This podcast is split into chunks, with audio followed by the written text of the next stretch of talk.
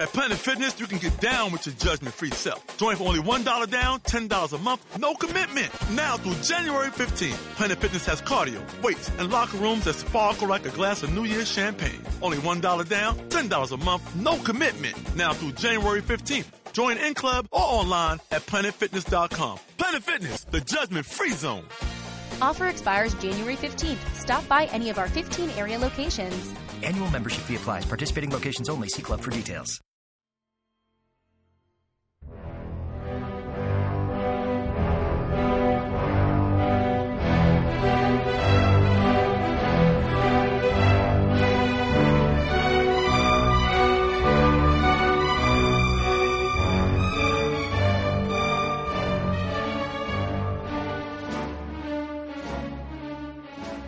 Welcome to the History of the Cold War podcast, Cold War Recap, 1945 to 1950. I'm your host, Jeff Hogue. As always, I want to thank our Patreon sponsors and those who have made one time contributions to the website for helping to make this podcast possible.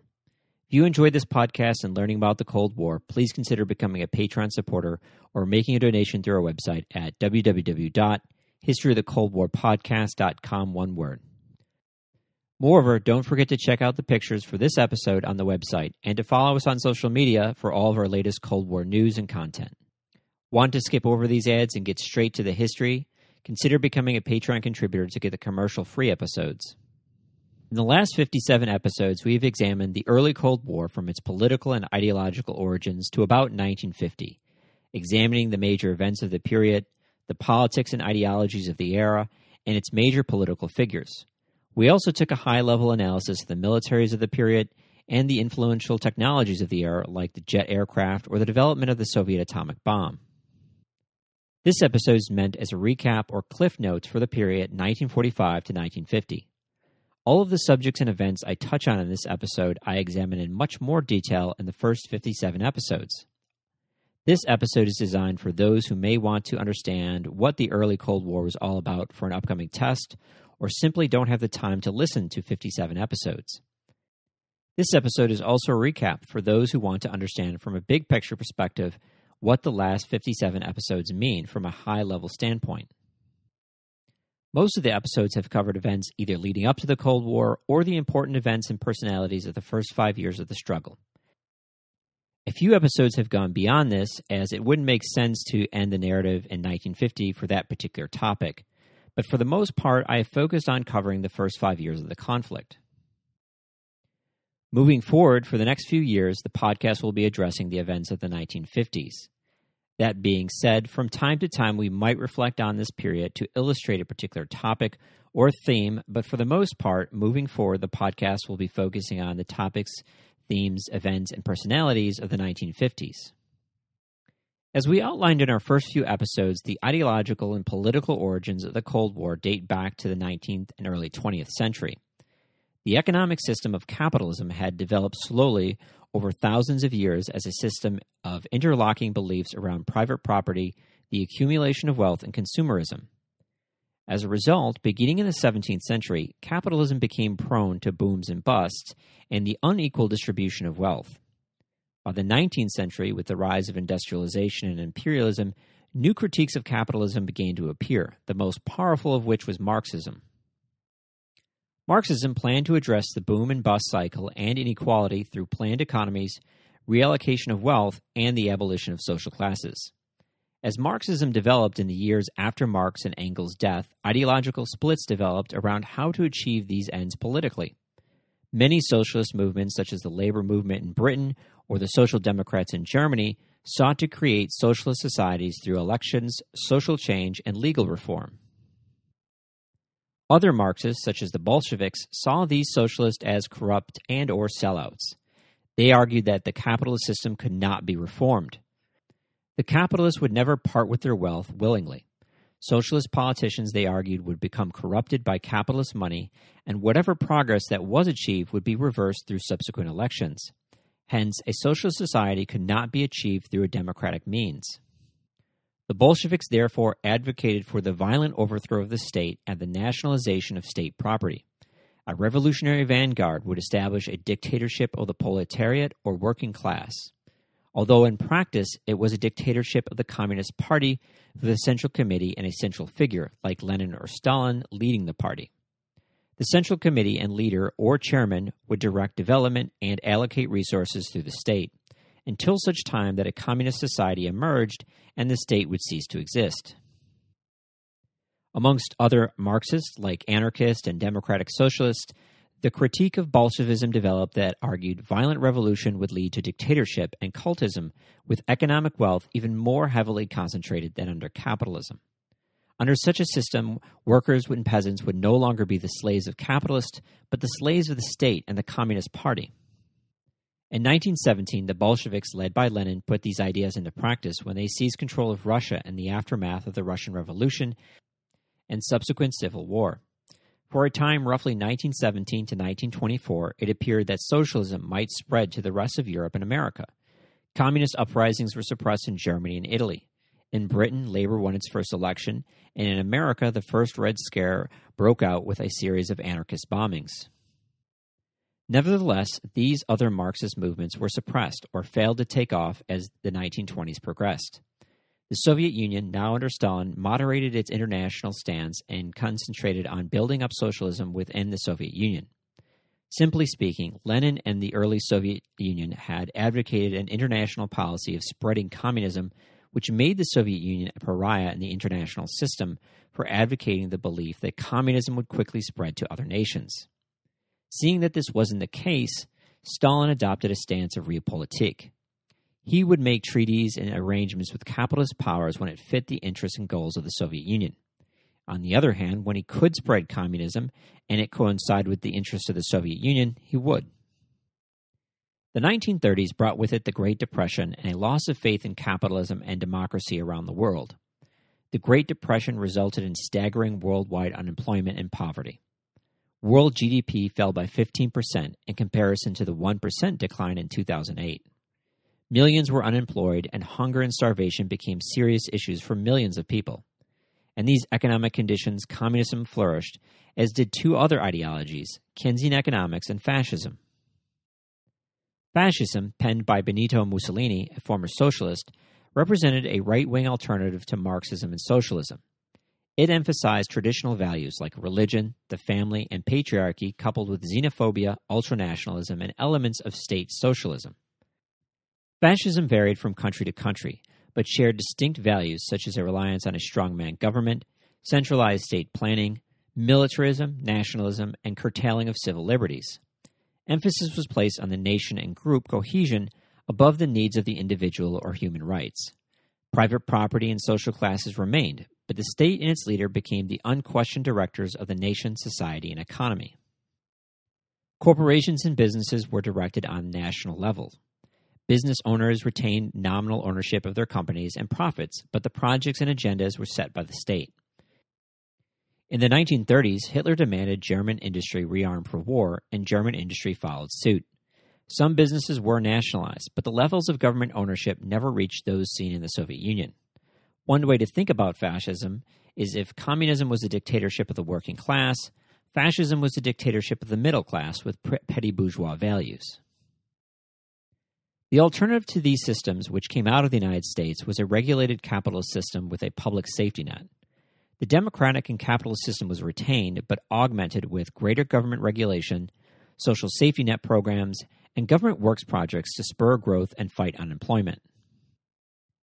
FDR and the New Deal sought to revive the American economy through the embrace of Keynesian demand side economics the government restrained from nationalizing businesses but sought to regulate the economy through laws such as Glass Steagall and monetary policy through the Federal Reserve, controlling inflation through setting interest rates and printing money. Roosevelt also initiated a number of programs to address poverty and alleviate the Depression through the introduction of government works programs like the Tennessee Valley Authority and social programs like Social Security. Despite the rise of Keynesian economics in Western Europe and the United States, a few die-hard free market economists, ideologues, and businessmen continued to keep the ideas of the free market, or what is known as the Austrian School of Economics, alive, led by such figures as Friedrich Hayek, who wrote the influential book during the period Road to Serfdom. These ideas were marginal during the period, but were popular with many and would be, make a comeback by the early 1980s. And the rise of these ideologies sent in motion a series of forces that would culminate in the Second World War. The decline of international trade and the Depression, coupled with racist and expansionist ideologies of Japan, Italy, and Germany, led to a new world war, as the Axis powers sought to reshape the global diplomatic order which had been established in 1919 at Versailles. Germany, Italy, and Japan addressed their economic issues through wars of conquest. Germany sought to colonize Eastern Europe and Russia. Italy sought to rebuild the Roman Empire with a new Mediterranean based empire. Japan sought the conquest of China, Southeast Asia, and Australia. Through the enslavement of these lands' native peoples and acquisition of their natural resources, the Axis powers sought to build a new economic self sufficient societies. Despite the ambitions of the Axis powers, the democracies and the Soviet Union came out of World War II victorious despite the high costs in blood and treasure. In spite of their differences, the British, Americans, and Soviets successfully worked together to defeat the Axis powers. However, even with their cooperation during the war, the alliance quickly started to break down after the defeats of Germany and Japan. Both sides didn't trust each other. Stalin and Soviet leadership believed that the capitalist powers sought to undermine the Soviet Union, especially after the death of Roosevelt, whereas many in British and American leadership saw the Soviet Union as an expansionist power which sought to expand socialism to other parts of the world. Both sides held suspicions of the other, which dated back to World War I. The Soviets remembered the British and American support of white forces and their occupation of Vladivostok and Murmansk during the Russian Civil War. Churchill, the British Prime Minister, had been a fierce critic of the Soviet Union and had called for its destruction. Many Americans remembered the bombings of the 1920s and the first Red Scare, despite the fact no evidence has ever been found that the Soviets were involved, and saw the totalitarian government of the Soviet Union as no different than that of Nazi Germany. Truman famously said in 1941, before America's entry into the war, that he was glad that the Nazis and Soviets were killing each other. Roosevelt had worked hard to improve relations with the Soviets and to win Stalin's trust. Indeed, many New Deal Democrats were sympathetic with the Soviet Union, and a few were even spies passing information along to the Soviets. Yet, with the death of FDR in April 1944, more Russian hawks like Truman and Forrestal came to the fore, and pro Russian politicians like Henry Wallace slowly lost influence in the administration. When the Cold War began, the United States had two great advantages over the Soviet Union its wealth and the atomic bomb. America's wealth and industrial capacity after World War II was unprecedented. The U.S. economy was 11 times greater than that of the Soviet Union and was virtually untouched from the wars versus Europe and Asia, which had been devastated. American possession of the atomic bomb neutralized large scale conventional war. America 1945 through 1950 could deliver atomic destruction to the Soviet Union with impunity, as the Soviets were incapable of intercepting American bombers, nor could they retaliate as they had no bomber that could reach the U.S. The Soviets, however, had two advantages over the Americans at the beginning of the Cold War their larger army and an excellent espionage network. The Red Army, in the immediate aftermath of World War II, fielded a larger army with comparable or better weapon systems versus the West.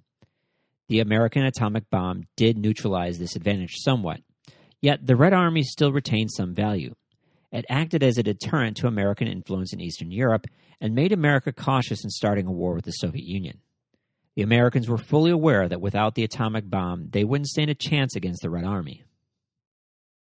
Conceivably, 1945 to 1950, the much larger Soviet armored formations would overwhelm the Allied garrisons in Germany and the smaller standing armies of the Low Countries, Denmark, and France in a matter of a few weeks. In little more than a month, Soviet tanks would be rolling down the streets of Paris and would be at the English Channel.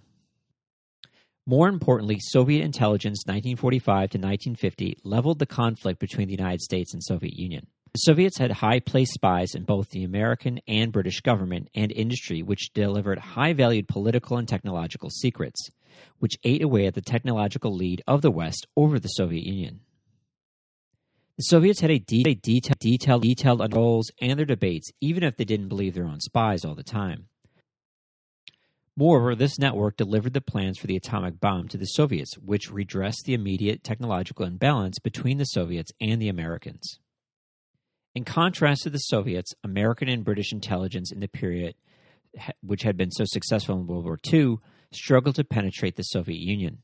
American and British agents were quickly discovered, compromised, arrested, or turned. Thus, American and Britain came to rely heavily on aircraft overflights and breaking Soviet codes.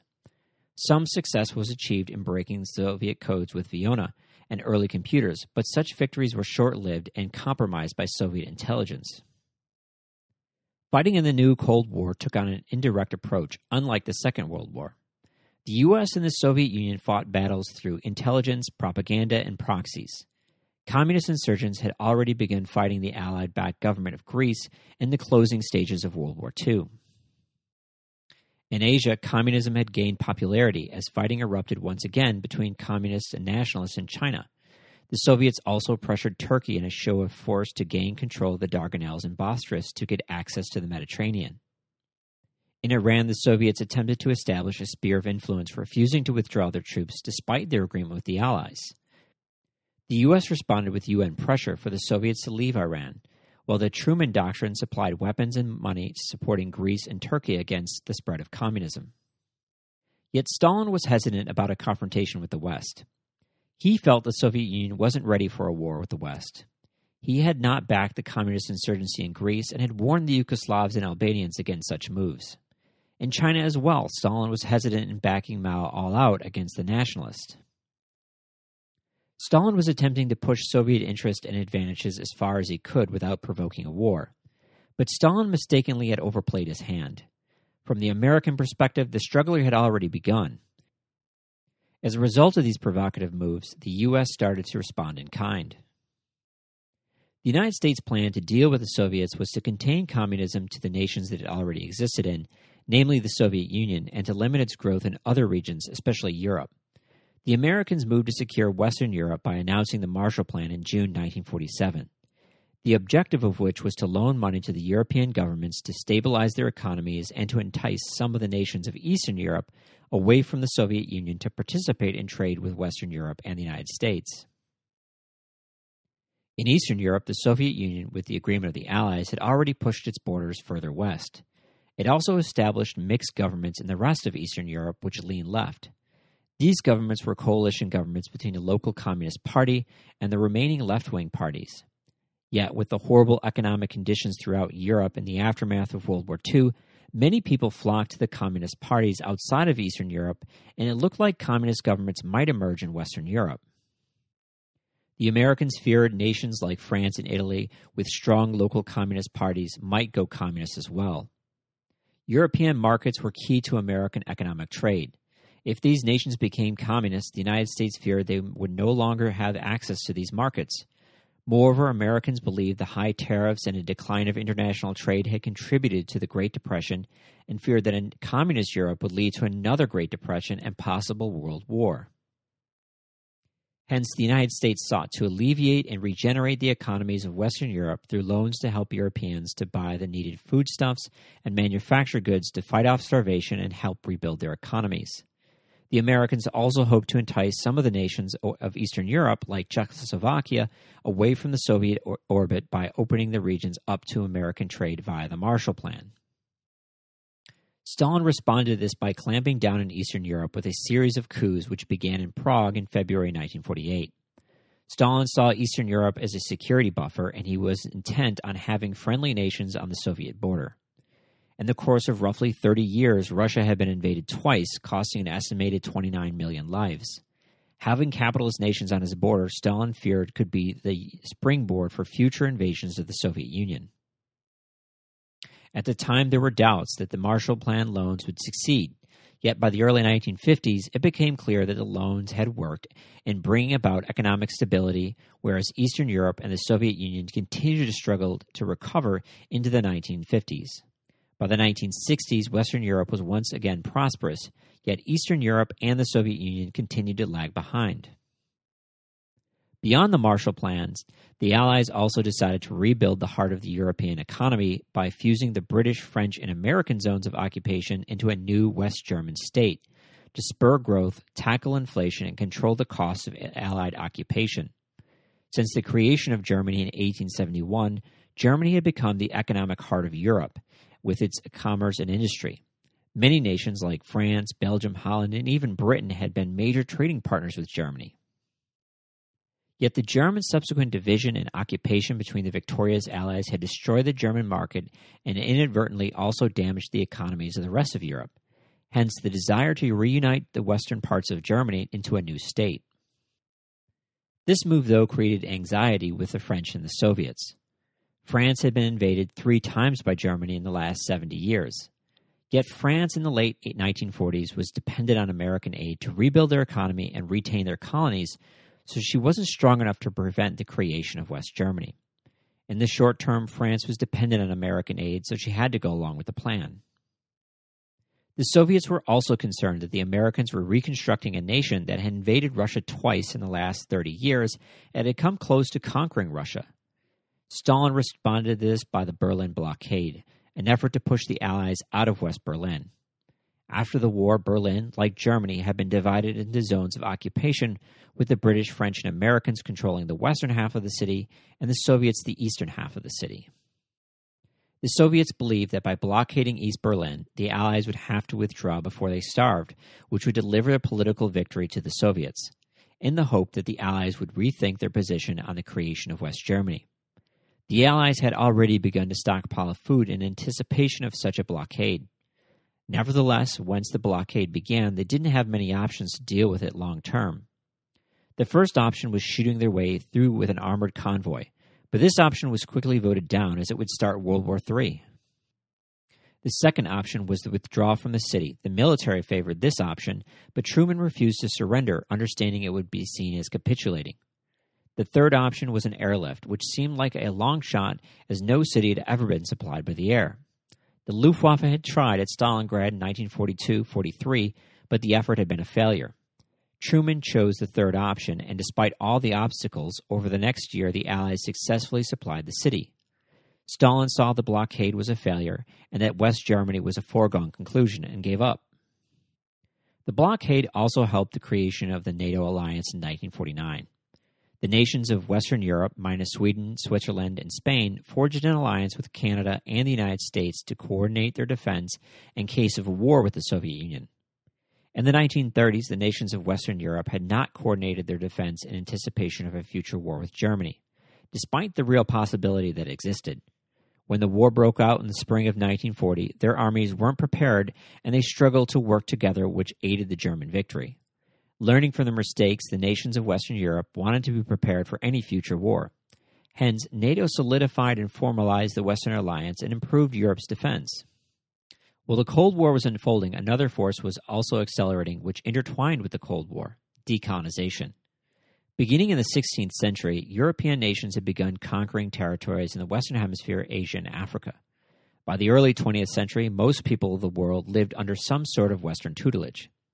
Two forces, though, in the late 20th century ate away at the European overseas empires nationalism and the economic weakness of the European nations in the aftermath of World War II. The spread of European or Western education planted the idea of nationalism in different peoples around the world. Nationalism is the belief in a group of people with a shared language, culture, and historical myth living in a historical homeland. Therefore, the Vietnamese, Indians, Indonesians, and many others saw themselves as independent countries under foreign occupation by the early 20th century. Yet until the late 1940s, they lacked the military power to overthrow European rule. World War II decimated the European economies and hampered their ability to hold on to their overseas colonies. As a result, 1945 to 1950 witnessed the creation of several new nations. In India, the British Raj, after over a century, ceased to exist. Great Britain lacked the army, money, and more importantly, political will to retain the Raj. Hence, the British agreed to a staged political withdrawal. In the Middle East, the British handed Palestine back to the United Nations administration. Again, Britain did not have the money nor the long term political will to retain Palestine in the face of continued violence. Yet India and Palestine were the exception. The European powers fought to retain other parts of their empires.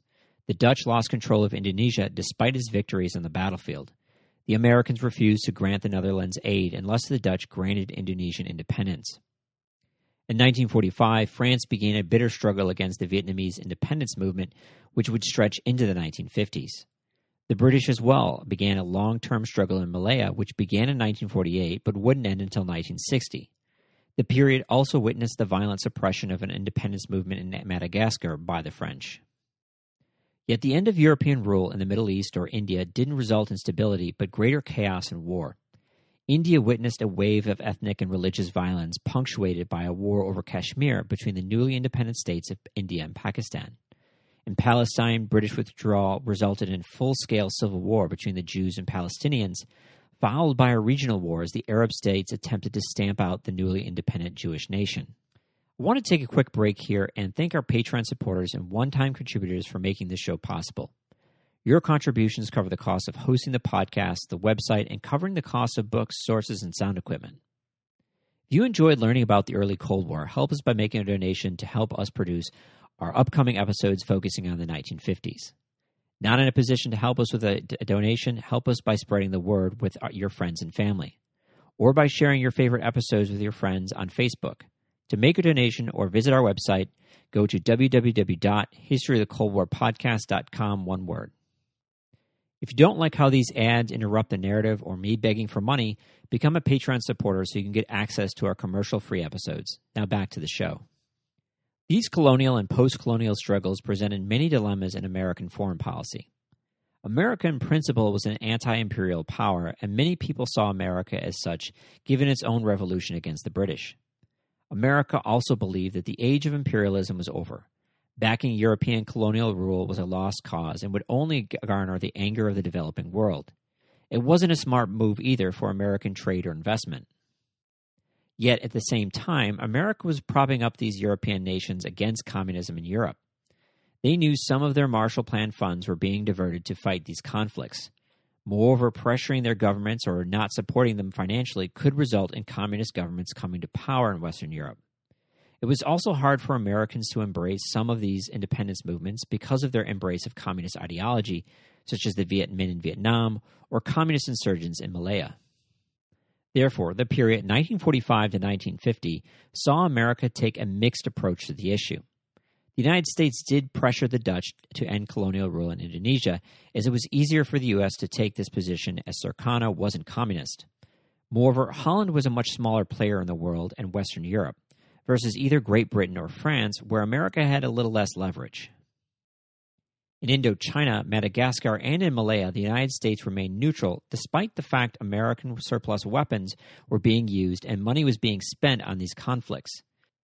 The U.S. wagered in these conflicts that the British and French support in Western Europe and against the spread of communism was more valuable than their pressuring their governments to relinquish these imperial holdings.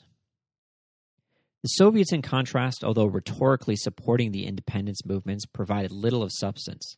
Indeed, the Soviet Union itself was a land empire with discontent regional nationalities and vassal states in Eastern Europe who struggled unsuccessfully during the period to achieve independence.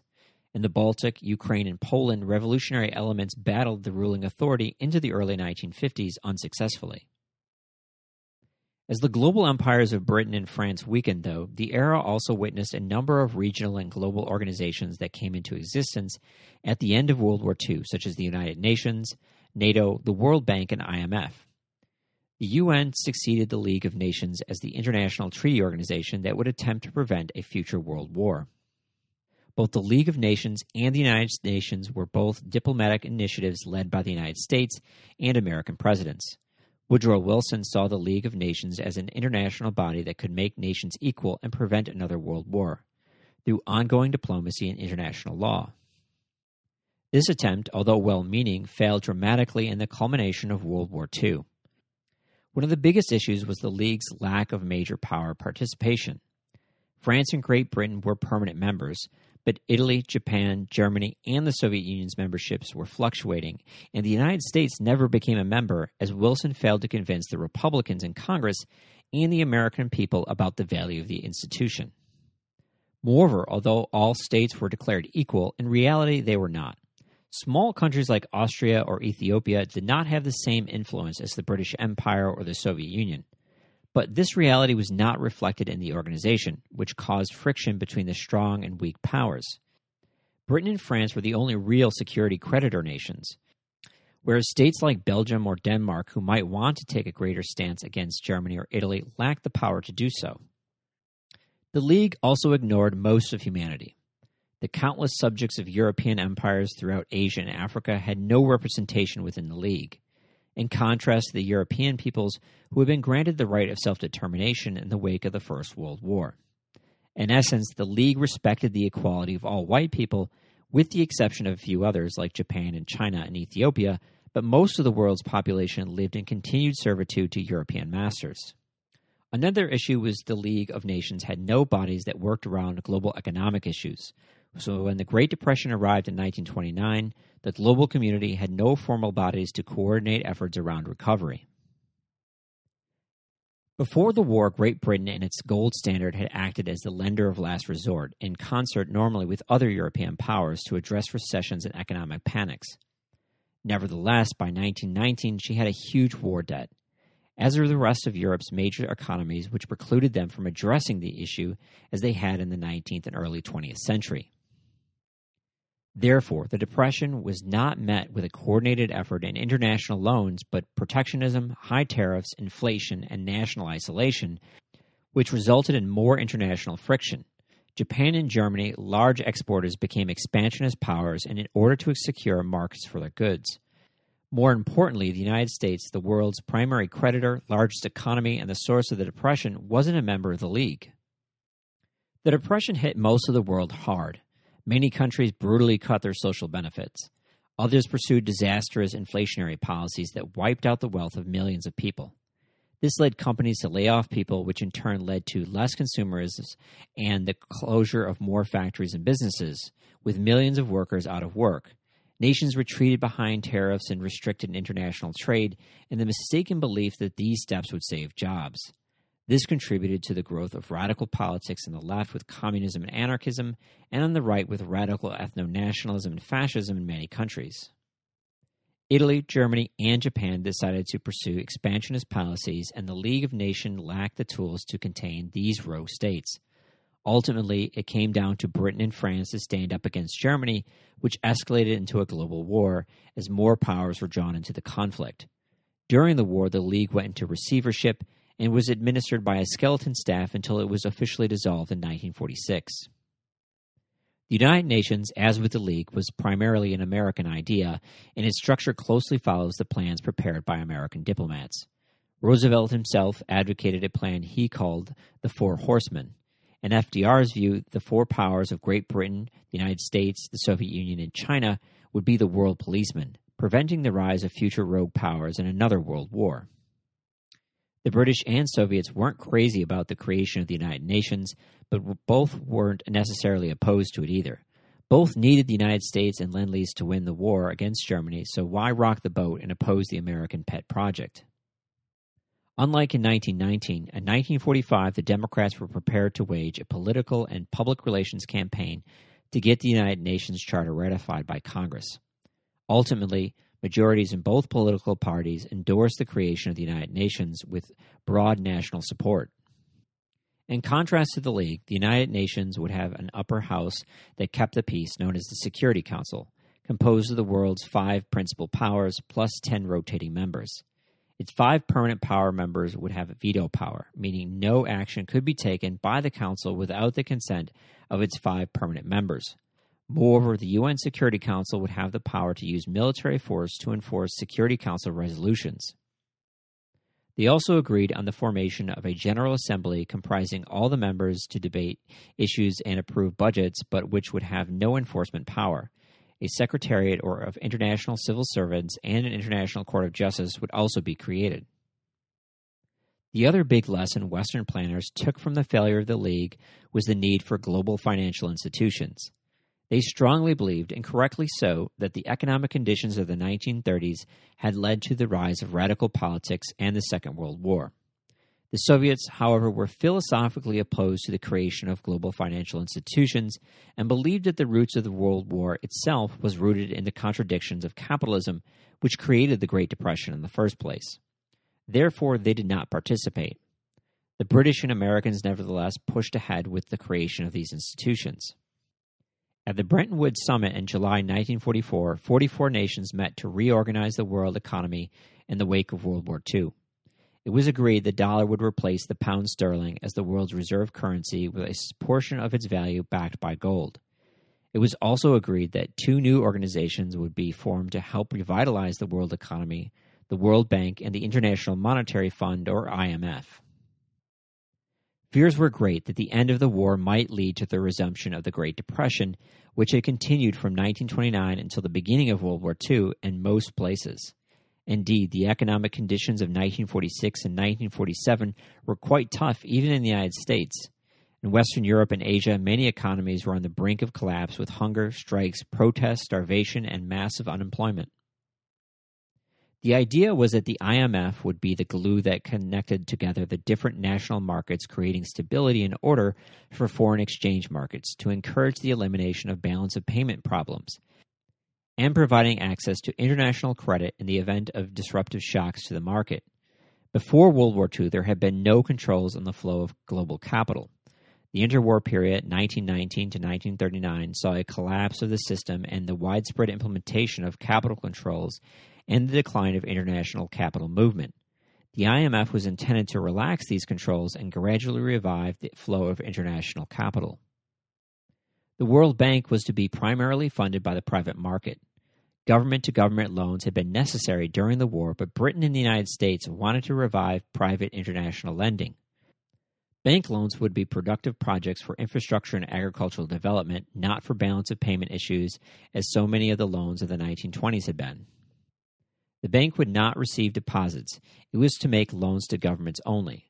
Four fifths of its assets were not to be loaned out, but used as a guarantee against losses. It was only to lend to nations not capable of borrowing on reasonable terms from other sources. The starting capital of the bank would be 10 billion with voting power determined by the number of shares held by each state with no government holding more than 25% of the total voting power. Membership in the bank was made conditional on membership in the IMF. Despite the aspirations of the bank, though, it was an American government dominated institution in its early years, as the United States provided most of the money and held most of the votes. Ultimately, the bank failed to kickstart the world economy in the late 1940s and it was really the Marshall Plan which saved the economies of Western Europe and defense spending in the Korean War which saved Japan. Nevertheless, the World Bank would go on to have a growing importance in the years to come. The Bretton Woods system overall would define the world economy for the next 25 years and for the first half of the Cold War. The Bretton Woods system that emerged was unique as there had never been an institution in which so many countries had agreed to subject their important financial decisions to, nor had an international institution like the World Bank existed. The New Deal policies of the United States and the social democracies of Europe have been applied at the international level to try and control the effects of economic downturn to prevent nations from becoming radicalized. The major significance of the Bretton Woods for the U.S. was that it represented a victory of the internationalists like Wilson and Roosevelt over the forces of economic and nationalistic isolation of the pre war period. With the creation of the UN and the Bretton Woods system, the United States had put to rest the voices of isolationism and had willingly taken up the mantle of leading the democratic and capitalist world order. The World Bank and IMF, like the United Nations and later NATO, became part of a cluster of international organizations to appear at the end of the Second World War and would play a definitive role in shaping the world throughout the Cold War period and into the present day. Warfare also changed drastically during the period. World War II, 1939 to 1945, saw large scale conventional battles across the globe. Large armies of tanks and mechanized units clashed in Western Europe, the Russian steppe, and in the sands of North Africa. At sea, American and Japanese fleets clashed in the Pacific, while in the Atlantic, Germany waged an unrestricted warfare uh, campaign to starve Britain into capitulation. In the air, fleets of planes clashed in the skies above Europe and Japan. Axis and Allied bombers devastated cities like Shanghai, Warsaw, Rotterdam, London, Hamburg, Cologne, Dresden, Tokyo, Hiroshima, and Nagasaki. Hundreds of thousands of civilians died, and horrible weapons like napalm and the atomic bomb were developed to destroy these cities. The early Cold War, 1945 to 1950, was much different in contrast. The major powers resisted the temptation to engage in direct conflict despite the tensions in and around Berlin in 1948. Most of the fighting consisted of small guerrilla wars throughout the world in Indonesia, French Indochina, Malaya, Greece, Madagascar, Ukraine, and the Baltic.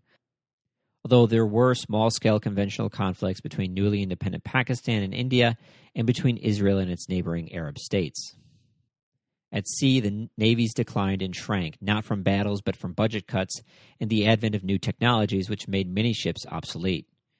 Cruise missiles, jet aircraft, helicopters, and the atomic bomb revolutionized thought around naval warfare. The battleship, once the center of the fleet, gave way to the carrier, but even the carrier was considered obsolete by many. Allied naval power greatly outweighed that of the Soviet Union, not only in ships but in quality and experience. Yet the Soviet Navy, unlike most fleets in the period, grew in numbers, introducing new ships, and its submarine fleet posed a real threat to Allied shipping in the North Atlantic.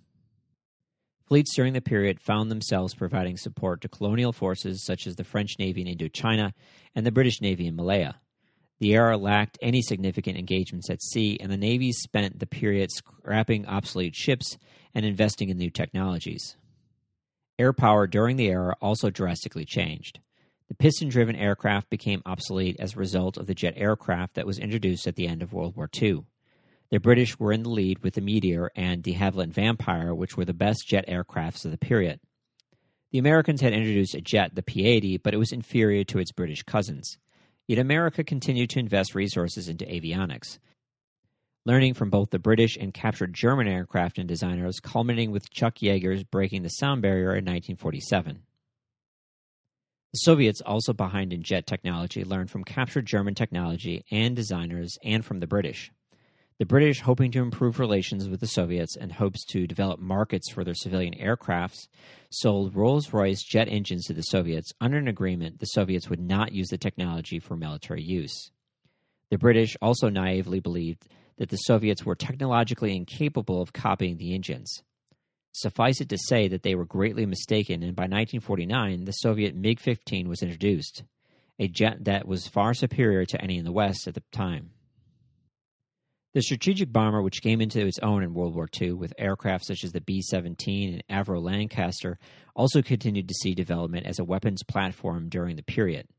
The Americans retained a fleet of B 29s from World War II, but also improved the existing B 29 design with the upgraded B 50 which was capable of carrying atomic bombs without modification and in flight refueling. The B 36 was also introduced, which was capable of hitting targets in the Soviet Union from bases located in the United States. Both of these bombers were capable of entering Soviet airspace and bombing at will, since neither Soviet interceptors nor anti aircraft guns could reach the altitudes they operated at. The British as well continued to invest in their bomber force despite defense cuts.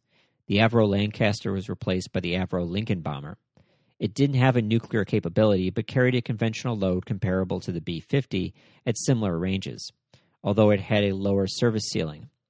In the event of a war 1945 to 1950, Lincolns would have hit targets in Eastern Europe and the Soviet Union. The Soviets initially lacked a strategic bomber, as Soviet aircraft development had focused on ground attack and medium range bombers during World War II. In the initial stages of World War II, much of the Soviet Air Force was destroyed on the ground. As a consequence, the Soviets focused on winning air superiority and attacking Axis ground forces and supply lines. Building long range, expensive bombers wouldn't have much, made much sense for the Soviets 1941 to 1944. However, with the end of World War II, it was clear that in any future conflict with the capitalist powers, especially the United States and Great Britain, a strategic bomber would be necessary. The Soviets, however, lacked any comparable modern long range bombers beyond the few remaining obsolete TB 3s. Stalin had requested B 17s and B 24s through Lend Lease in late 1944, but the Americans refused to provide them. Stalin, however, decided to copy three American B 29s that had crash landed in Russia after attacking Japan. This design became the Tu 4, inferior to the B 50 and B 36, yet a massive jump in Soviet bomber design. It was comparable to the American B 29 and could have delivered Soviet nuclear strikes in the early 1950s against Western Europe and Alaska. 847 Tu 4s were built from 1947 until 1952 and were operational with the Soviet Air Force until the 1960s. some of which were sold to China in the mid 1950s and operated into the late 1980s with the Chinese Air Force. Air transport also saw considerable development during the period. Air supply had made major gains in methodologies and technology in World War II, especially with the German airborne forces in the Low Countries and Crete, and Allied efforts at supplying the nationalist Chinese over the hump from bases in India uh, over Japanese controlled Burma. The C 47, with its rugged airframe and good range, became a mainstay for regional cargo deliverers and still sees service in some remote parts of the world today. During the early Cold War, along with the C 54 Skymaster, it helped to save Berlin from starvation during the Berlin airlift. The C 47 also operated as the primary air transport for the French in Indochina and the British in Malaya. In conclusion, the early Cold War was an era of continuing political instability, rapid technological growth, and strategic stalemate. The post war economic ruin of Western Europe, coupled with the decolonization, created many regional wars. These wars were not as intense as World War II, but tens of thousands of people were still fighting and dying despite the surrender of the Axis powers in 1945. Even in regions where peace emerged, like Japan and Europe, the devastation of war led to political instability and strikes, protests, and riots. Hunger, malnutrition, and starvation also remained serious concerns for years to come after World War II. As a consequence, Western Europe saw massive economic investment to stabilize the region, yet Asia and Eastern Europe continued to struggle into the 1950s. Despite the end of World War II, technology, especially military technology, continued to advance rapidly. The US, Great Britain, and the Soviet Union continued to invest heavily into the atomic bomb, aircraft, tanks, and even small arms, which saw technological breakthroughs during the period. The Soviet introduction of the AK 47 would be one such development that would have ramifications for decades to come and ultimately result in more deaths than the atomic bomb. Essentially, though, the early Cold War was a stalemate. America did achieve some early wins with the Marshall Plan, West Germany, the NATO alliance, and the victory of government forces in Greece. They halted the spread of communism in Europe and the Middle East in pressuring the Soviets to withdraw their forces from Iran. Yet the Soviets scored their own victories as well. Despite the Allied creation of West Germany and quashing communist parties in France and Italy, they were powerless to do anything about Eastern Europe turning communist. Soviet development of the atomic bomb and the communist victory in China delivered a powerful one two punch to Americans standing in the world in the span of a few months. China, with its hundreds of millions of people and untapped potential, represented a massive propaganda victory for international communism and facilitated the spread of communism to other regions of the world, such as India, Southeast Asia, and Japan. The loss of China critically weakened the Truman administration and made them look weak on communism despite all their efforts in Europe and the Middle East to contain its growth. The Soviet acquisition of the atomic bomb also put the US and Soviet Union on equal footing. Granted, the Soviets didn't have the potential to hit the lower 48, but Alaska and Western Europe would now be in the range of Soviet bombers. America did have a clear economic and technological lead over the Soviet Union, but in the early 1950s, it looked as though that technological edge was slipping away, and despite America's vast wealth, throwing money at problems, as in China, didn't ensure victory. In January 1950, it was hard to say who was winning the Cold War, as neither side was close to victory. The U.S. had failed to stop the advance of communism in Asia, but in the developed world, communism wasn't on the verge of expanding in either Western Europe, Japan, or America. Looking forward in the podcast to the 1950s, we will be covering some familiar themes that we examined in the first five years of the Cold War, like intelligence or decolonization. We will examine the KGB, British and U.S. intelligence agencies, and their operations in the 1950s. We will also be covering the continued decline of the French and British empires. We will look at the Kenya crisis and the French efforts in Algeria, along with decolonization in other parts of Africa and Asia. Other episodes will cover new subjects such as the Korean War, McCarthyism, and what nuclear war would have looked like in the 1950s had it happened. We will continue to examine events in the Soviet Union with the death of Stalin and the rise of Nikita Khrushchev. We will also uh, look at events in China with the Great Leap Forward. And we will also continue to look at technological developments in computers, nuclear weapons, aircraft, and more. So stay tuned for future episodes. I hope you enjoyed this recap episode reviewing 1945 to 1950. If you want to learn more about any of the topics I covered in this episode, check out the topics titles for our first 57 episodes. Obviously, there are a lot of subjects I didn't cover in this review episode that I do go into in our first 57 episodes. If you enjoyed this episode or any of our previous episodes, please consider sharing it on social media or with a friend. I want to also thank those who have shared the, the show with your friends and family. I know it's a small gesture, but it goes a long way in us getting more listeners.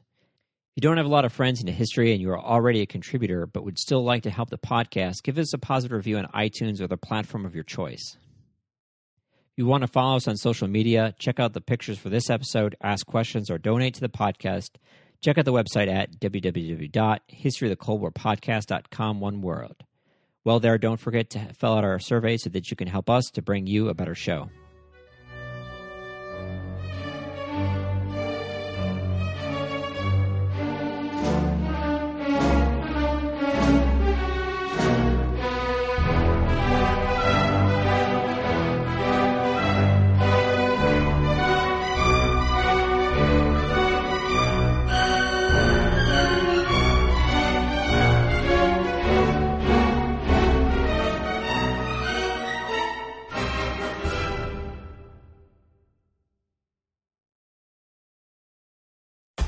Fitness, you can get down with your judgment-free self. Join for only $1 down, $10 a month, no commitment. Now through January 15th, Planet Fitness has cardio, weights, and locker rooms that sparkle like a glass of New Year's champagne. Only $1 down, $10 a month, no commitment. Now through January 15th. Join in club or online at planetfitness.com. Planet Fitness, the judgment-free zone. Offer expires January 15th. Stop by any of our 15 area locations. Annual membership fee applies. Participating locations only. See club for details. At Planet Fitness, you can get down with your judgment-free self. Join for only $1 down, $10 a month, no commitment. Now through January 15th, Planet Fitness has cardio, weights, and locker rooms that sparkle like a glass of New Year's champagne. Only $1 down, $10 a month, no commitment. Now through January 15th. Join in club or online at planetfitness.com. Planet Fitness, the judgment-free zone. Offer expires January 15th. Stop by any of our 15 area locations. Annual membership fee applies. Participating locations only. See club for details.